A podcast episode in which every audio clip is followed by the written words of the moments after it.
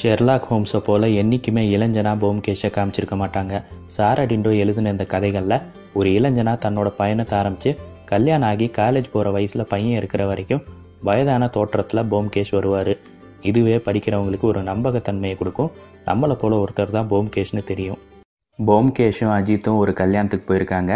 அங்கே வர ஒரு இன்ஸ்பெக்டரை சந்தித்து பேசுகிறாங்க இது வரைக்கும் நீங்கள் கண்டுபிடிக்க முடியாத கேஸ் அப்படின்னு ஏதாச்சும் இருக்கா அப்படின்னு இன்ஸ்பெக்டர் கேட்குறாரு அந்த மாதிரி எதுவும் இல்லை. எல்லாத்தையுமே கிட்டத்தட்ட நாங்கள் கண்டுபிடிச்சிருவோம். சில சமயம் குற்றவாளி வந்து தப்பிச்சு ஓடிடுவான் அவனை பிடிக்கிறது போலீஸோட வேலை தானே. நீங்களே எவ்வளோ கேஸை பார்த்துருப்பீங்க? உங்கள் முன்னாடி நாங்களாம் சாதாரணமான ஆட்கள் தானே அப்படிங்கிறாரு. அது என்னமோ கரெக்டு தான் போம்கேஷ் நீங்கள் சொல்கிறத நான் ஒத்துக்கிறேன். நானும் எக்கச்சக்கமான நூற்றுக்கணக்கான கேஸை பார்த்துட்டேன். ஆனால் என்னோடய வாழ்க்கையில் உறுத்திட்டு இருக்கிறது ஒரே ஒரு கேஸ் தான். அது என்னன்னு சொல்லுங்கன்னு அஜித் கேட்குறாரு நான் ரிட்டையர்ட் ஆகி ஏழு எட்டு வருஷம் ஆக போகுது இன்ன வரைக்கும் நான் கண்டுபிடிக்க முடியாத ஒரு கேஸ் ஒன்று இருக்குது கொலையாளி யாருன்னு என்னால் கடைசி வரைக்கும் கண்டுபிடிக்க முடியல. ஒரு நாள் நைட்டு ரோந்து பணியில் இருக்கிறப்போ ஒரு பெண்ணோட சடலத்தை நாலு பேர் எடுத்துகிட்டு போயிட்டு இருந்தாங்க. நான் துரத்தி பிடிக்கிறதுக்குள்ளே சடலத்தை அங்கேயே வச்சுட்டு ஓடிட்டாங்க. அந்த பெண்ணோட வீட்டுக்கு போய் பார்த்தா அவளோட கணவனை காணோம். அவன் பக்கத்தில் ஒரு வீட்டில் சூதாடிக்கிட்டு இருந்தான். போய் பார்த்தா ராத்திரி முழுசும் தினம் காசு வச்சு சூதாட்டமே பொழப்பா இருந்திருக்கான். அவனையும் அவனோட நண்பர்களையும் பார்த்ததுமே அந்த நாலு பேர் இவங்க தான் அப்படின்னு எனக்கு சந்தேகம் வந்துருச்சு. அவங்கள கைது பண்ணி போலீஸ் ஸ்டேஷனுக்கு கூட்டிகிட்டு போக போகிறேன் அப்படின்னு சொன்னேன். ஆனால் என் மனைவி இறந்துருக்க மாட்டா. அவள் சாதாரணமான ஆள் கிடையாது.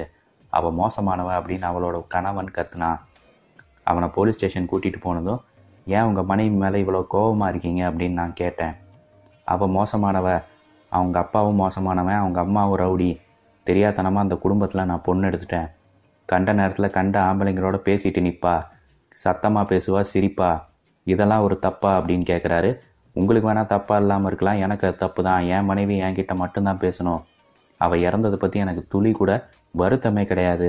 என்னோட மனைவி ஹேமாவதியோட அப்பா ஒரு ஒன்றா நம்பர் ஃப்ராடு பேருவலி அடிக்கடி என்னை ஏமாற்றி என் மனைவியை ஏமாற்றி நகையும் பணத்தையும் வாங்கிட்டு ஓடிடுவான் நீங்கள் முதல்ல அவனை பிடிங்க அப்படிங்கிறாரு. அடுத்த நண்பர் வந்து சுரேஷ்வர் நீங்கள் நினைக்கிற மாதிரி கெட்டவர் இல்லை சார். ரொம்ப நல்லவன். அவன் மனைவி ஹேமா தான் ரொம்ப மோசமானவ. அடிக்கடி அவனை போட்டு அடிப்பா. எவ்வளோ நகை பணம் கொண்டு வந்து கொடுத்தாலும் பத்தலைன்னு தான் சொல்லுவா. நான் கல்யாணம் பண்ணுறப்பவே அவன் கிட்ட சொன்னேன் நீ ஏழ்மையில் இருக்க கொஞ்சம் டெவலப் ஆனதுக்கப்புறம் பண்ணிக்கோ. அவங்க பெரிய குடும்பமாக இருக்காங்க அப்படின்னு சொன்னேன். ஆனால் சுரேஷ்வர் பண்ணிக்கிட்டான் அப்படின்னு அவர் சொல்கிறாரு அடுத்த நண்பரும் இதே கதையை சொல்கிறாரு சரி அதெல்லாம் விடு. சுடுகாட்டு பக்கத்தில் விறகு கடை நீ தானே வச்சுருக்க. சடலத்தை கொண்டு போய் அங்கே எரிச்சிடலாம் நீ தானே ஸ்கெட்ச் போட்டு கொடுத்த அப்படின்னு கேட்குறாரு ஐயோ நிச்சயமாக நான் அப்படிலாம் பண்ண மாட்டேன். நாங்கள் அந்த அளவுக்குலாம் ஒர்த்து இல்லை சார். எங்களை விட்டுருங்க அப்படின்னு அழுகிறாரு. ஒழுங்காக உண்மையை ஒத்துக்கோ அப்படின்னு மிரட்டுறாரு. எனக்கு தெரியாது அப்படின்னு சொல்கிறாரு அடுத்த நண்பனை கூப்பிட்டு விசாரிக்கிறாரு. அவன் சரியான கோமாளியாக இருக்கான். இவங்கிட்டையும் ஒன்றுமே இல்லை. இவன் இதுக்கெல்லாம் ஒர்த்தா அப்படின்னு இன்ஸ்பெக்டருக்கே ஒரு சந்தேகம் வந்துடுது மறுநாள் ஜாமீன் வாங்கிட்டு வீட்டுக்கு சுரேஷ்வர் போயிடுறாரு. வீட்டுக்கு சுரேஷ்வரை விசாரிக்க போகிறாங்க உங்கள் மனைவிக்கு இறுதி சடங்கு இதெல்லாம் நீங்கள் பண்ணலையா அப்படின்னு கேட்குறாங்க அதெல்லாம் எனக்கு பண்ண விருப்பம் இல்லை. இந்தாங்க இதெல்லாம் அவளுக்கு நான் வாங்கி தராத நகைகள் எவன் கொண்டு வந்து கொடுத்தானே எனக்கு தெரியல அப்படின்னு போலீஸ்ட்டு கொடுக்குறாரு. மறுநாள் காலையில் ஃபோரன்சிக் டாக்டரை அவரோட வீட்டிலேயே பார்க்க இன்ஸ்பெக்டர் போகிறாரு டாக்டர் ஹேமாவோட உடம்புல எங்கேயுமே காயம் இல்லை. என்னோட போஸ்ட்மார்ட்டம் ரிப்போர்ட் என்ன சொல்லுதுன்னா தைராய்டு கார்டிலேஜ் அப்படின்னு கழுத்துக்கு பக்கத்தில் ஒரு நரம்பு இருக்குது அதை வலுவாக தாக்குனா உடனே மரணம் ஏற்படும். இந்த டெக்னிக்கை உபயோகப்படுத்தி தான் இதை பண்ணியிருக்காங்க. இந்த டெக்னிக் யாருக்கெல்லாம் தெரியும்னா நம்ம சுபாஷோட படையில் இருந்த சில வீரர்களுக்கு இந்த டெக்னிக் தெரியும். அதை வச்சு அவங்க கொலை பண்ணியிருக்கலாம். இது நிச்சயமாக அவனுக்கு தெரிஞ்சிருந்தா அவன் தான் கொலைகாரன் அப்படின்னு சொல்கிறாரு சுபாஷ் படைகளுக்கு ஆயுத சப்ளை பண்ண ஒரு கான்ட்ராக்டரை போய் இன்ஸ்பெக்டர் பார்க்குறாரு. உங்களுக்கு சில ஆயுதங்கள் சுரேஷ்வர் சண்டை அப்போ சப்ளை பண்ணதா சொல்கிறாங்களே உண்மையா அப்படின்னு கேட்குறாரு ஆமாம் அவனுக்கு ஏதாச்சும் போர் தந்திரங்கள் இந்த மாதிரி சண்டை போடுற விஷயம் தெரியுமா அப்படின்னு கேட்குறாரு அந்த மாதிரி எதுவும் தெரியாது. ஒரு வெள்ளைக்கார நண்பன் இருந்தான் அப்படின்னு சொல்கிறாரு சுரேஷ்வர் வீட்டுக்கு போய் பார்த்தா மறுநாள் அவன் இறந்து கிடக்கிறான். இன்ஸ்பெக்டர் பயங்கரமாக ஷாக் ஆகிடுறாரு போஸ்ட்மார்ட்டமுக்கு பாடியை அனுப்பி வைக்கிறாங்க. டாக்டர் ஸ்டேஷனுக்கே வந்து இதுவும் அதே மாதிரி மரணம் தான். தைராய்டு கார்டிலேஜில் தாக்கி உடனே அவன் இறந்து போயிருக்கான். நிச்சயமாக கழுத்து பகுதியில் தான் தாக்கியிருக்காங்கன்னு சொல்கிறாரு இதுதான் போம்கேஷ் நடந்தது. இன்ன வரைக்கும் அந்த கொலகாரன் யாருன்னு என்னால் கண்டுபிடிக்க முடியல. இது என்னோட கெரியரில் ஒரு கருப்பு புள்ளியாகவே இருந்துருச்சு அப்படிங்கிறாரு. சரி அவனோட மாமனாரை விசாரிச்சிங்களா அப்படின்னு போம்கேஷ் கேட்குறாரு அவனை விசாரித்தோம் அவன் குடிச்சிட்டு பக்கத்து ஊரில் கடந்திருக்கான். சாராய கடையே கதியாக இருந்திருக்கான். அவனுக்கு இந்த மாதிரி டெக்னிக்கலாக தெரிய வரதுக்கு வாய்ப்பே இல்லை அப்படிங்கிறாரு. சரி ஹேமா இவங்கெல்லாம் சொல்கிற மாதிரியே மோசமான பொண்ணா? நிச்சயமாக இல்லை போம்கேஷ் இவங்கெல்லாம் சொல்கிற மாதிரி ஹேமா மோசமானவ கிடையாது. ரொம்ப நல்லவ. அவங்க அம்மா வட்டிக்கு விட்டு பணக்காரங்களானவங்க தான். அவங்க அப்பன் குடிகாரன் சூதாட்டத்தில் எக்கச்சக்கமாக சொத்தை விற்று தெருவுக்கு வந்தவன் தான். ஆனால் ஹேமா இறக்கமான சொல்லவ ரொம்ப நல்லவ அப்படிங்கிறாரு.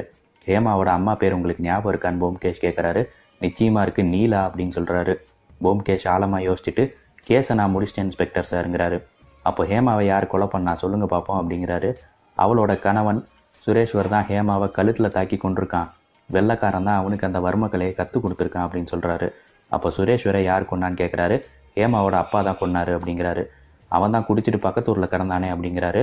ஹேமாவோட உண்மையான அப்பா தான் கொலை பண்ணது அப்படின்னு போம்கே சொல்கிறாரு இன்ஸ்பெக்டர் மனசில் ஷாக் ஆகி திக்குன்னு உட்காந்துருக்காரு இந்த கதையை ஏன் என்கிட்ட சொன்னீங்க? இது உங்கள் கூடயே இந்த ரகசியத்தை வச்சிருக்கலாமே அப்படிங்கிறாரு.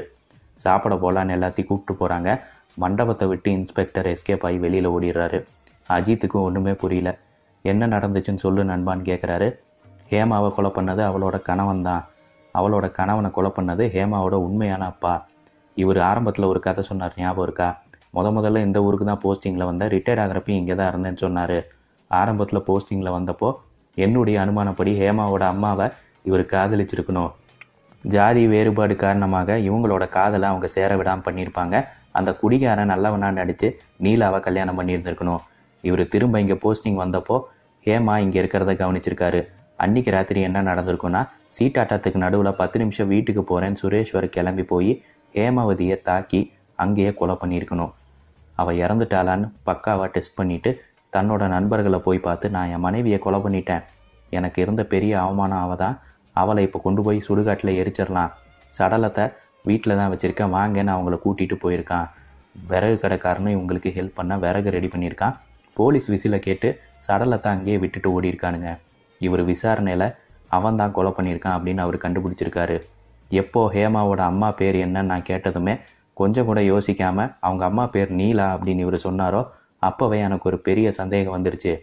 நான் கண்டுபிடிச்சிட்டேன் அப்படின்னு சொல்லி இந்த ரகசியத்தை ஏன் என் கிட்டே சொன்னீங்கன்னு நான் கேட்டப்போ அவரோட முகம் மாறினதை வச்சே இவர் தான் கொலை பண்ணியிருக்கணும்னு நான் முடிவு பண்ணிட்டேன். எனக்கு என்னமோ இந்த கதையை இவர் பல பேர்கிட்ட சொல்லியிருக்கணும். யாராலையுமே இதை கண்டுபிடிக்க முடியல. நம்மளை குறைச்சி எடை போட்டு நம்மக்கிட்ட சிக்கிட்டாரு. கரெக்டு தானே நண்பா அப்படின்னு அஜித் கேட்குறாரு நிச்சயமா தெரியாதனமாக சொல்லிட்டு இப்போ பயத்தில் மண்டபத்தை விட்டு ஓடிட்டாரு. நீங்கள் ஒரு நைன்டிஸ் கிட்ஸாக இருந்தால் இந்த கதைகளை கண்டிப்பாக ஆயிரத்தி தொள்ளாயிரத்தி தொண்ணூத்தேழில் வந்தப்போ பார்த்துருக்க வாய்ப்பு இருக்குது இப்போ பலருக்குமே இந்த கதாபாத்திரம் மறந்துருக்கும்.